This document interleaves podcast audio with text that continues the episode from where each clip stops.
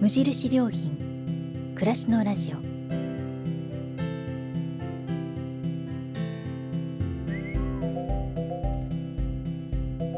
無印良品が今気になっていること。伝えたいことを声でお届けする暮らしのラジオ。読む言葉と聞く言葉ではまた印象が違うもの。語られる言葉からいろいろなことを想像する。そんなひとときをお届けします。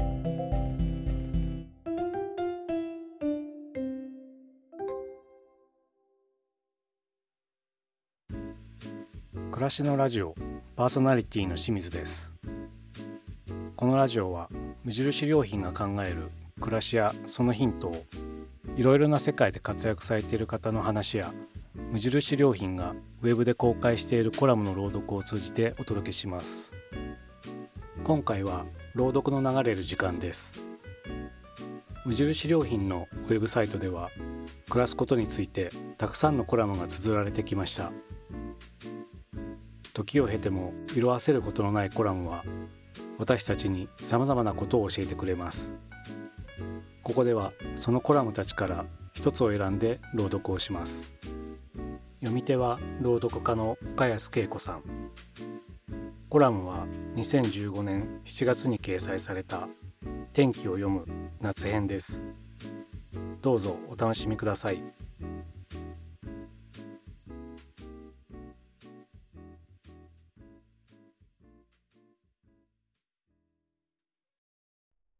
天気を読む夏編。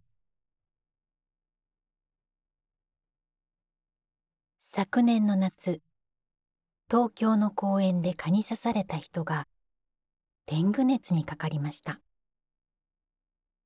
デング熱といえば熱帯や亜熱帯地方に見られる伝染病。それが日本国内でしかも東京都で発症したということで大きな騒ぎになりました。連日のように35度を超える猛暑日が続いたり熱帯のスコールのような雨が降ったりこの夏もまた異常気象に見舞われるのでしょうか。それとももはや異常が日常になってしまったのでしょうか。夏の天気について考えてみました。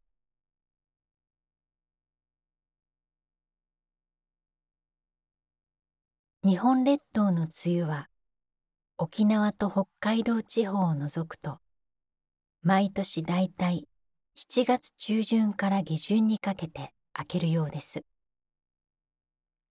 ちょうど学校の1学期が終わる頃で日本の夏休みは梅雨明けに照準を合わせているのですね。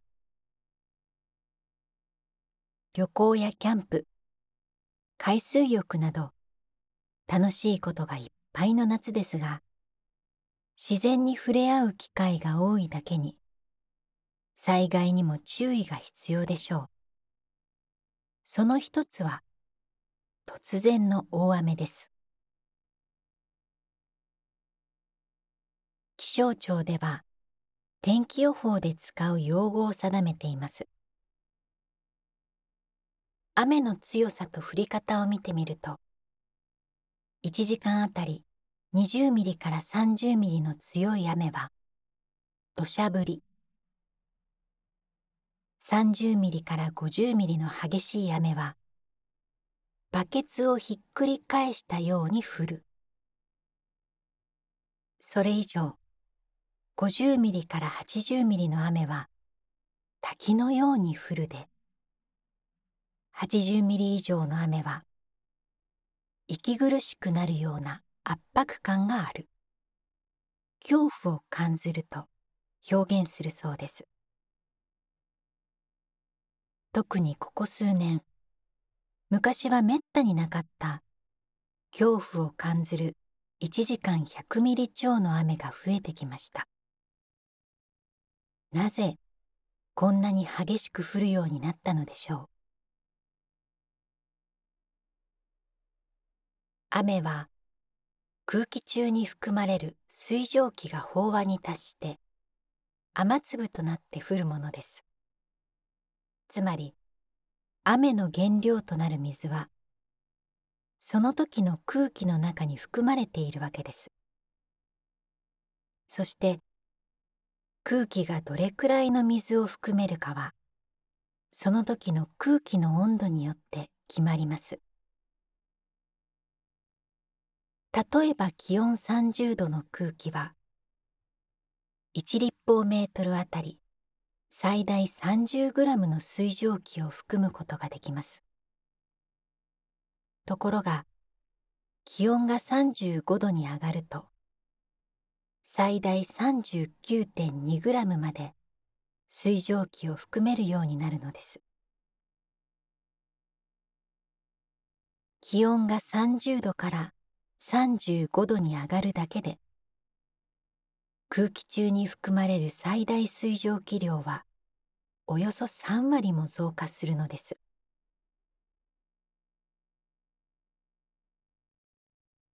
猛暑日という言葉を気象庁が使い出したのは2007年の4月から猛暑日とは最高気温が35度を超える日のことで2000年代に入ってから急増し全国地球温暖化防止活動推進センターの情報によると2010年の猛暑日発生数は1960年と比べて約2倍に増えています。また気温が35度を超えると空気が含める水蒸気の量は格段に多くなりそれが雨となって落ちてくるので当然降水量も増えます。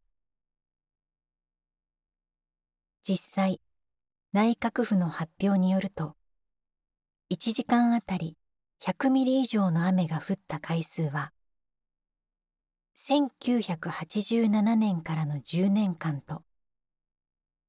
その後の10年間を比べてやはり2倍以上になっています。このところの異常な雨の降り方の背後には地球温暖化による気温上昇の影響が少なからずあるようです。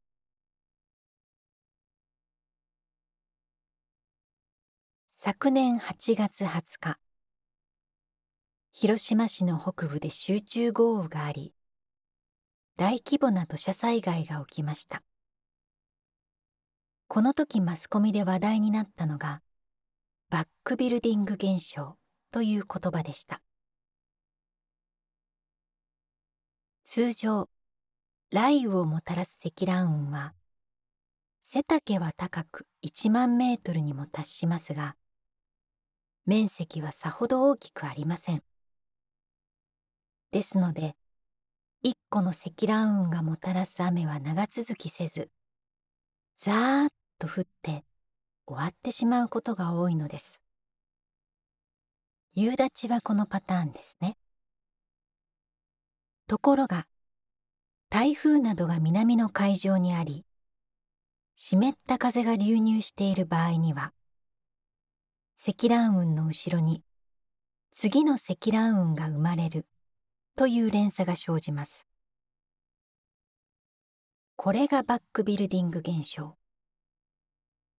こうなるとカルガモの親子が通るように同じ箇所を新たに生まれた積乱雲が次々と通過していきます。連続して雨雲が通過することで雨が途切れず思わぬ大災害を引き起こすのです。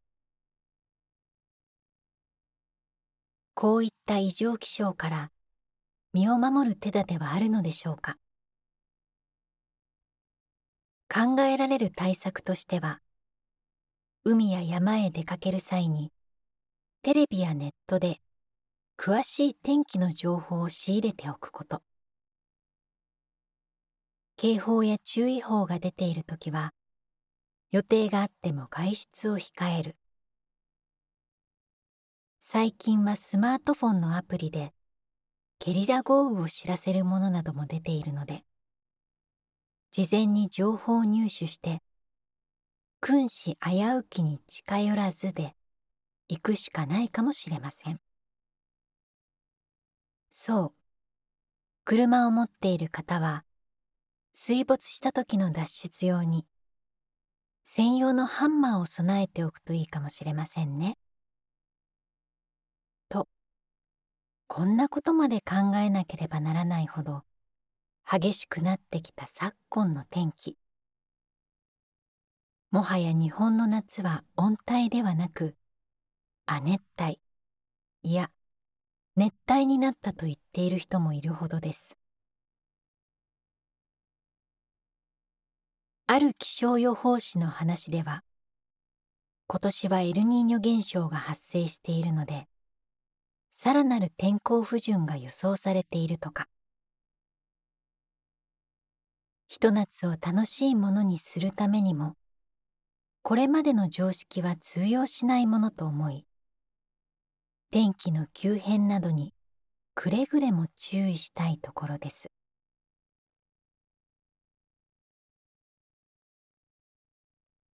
2015年7月22日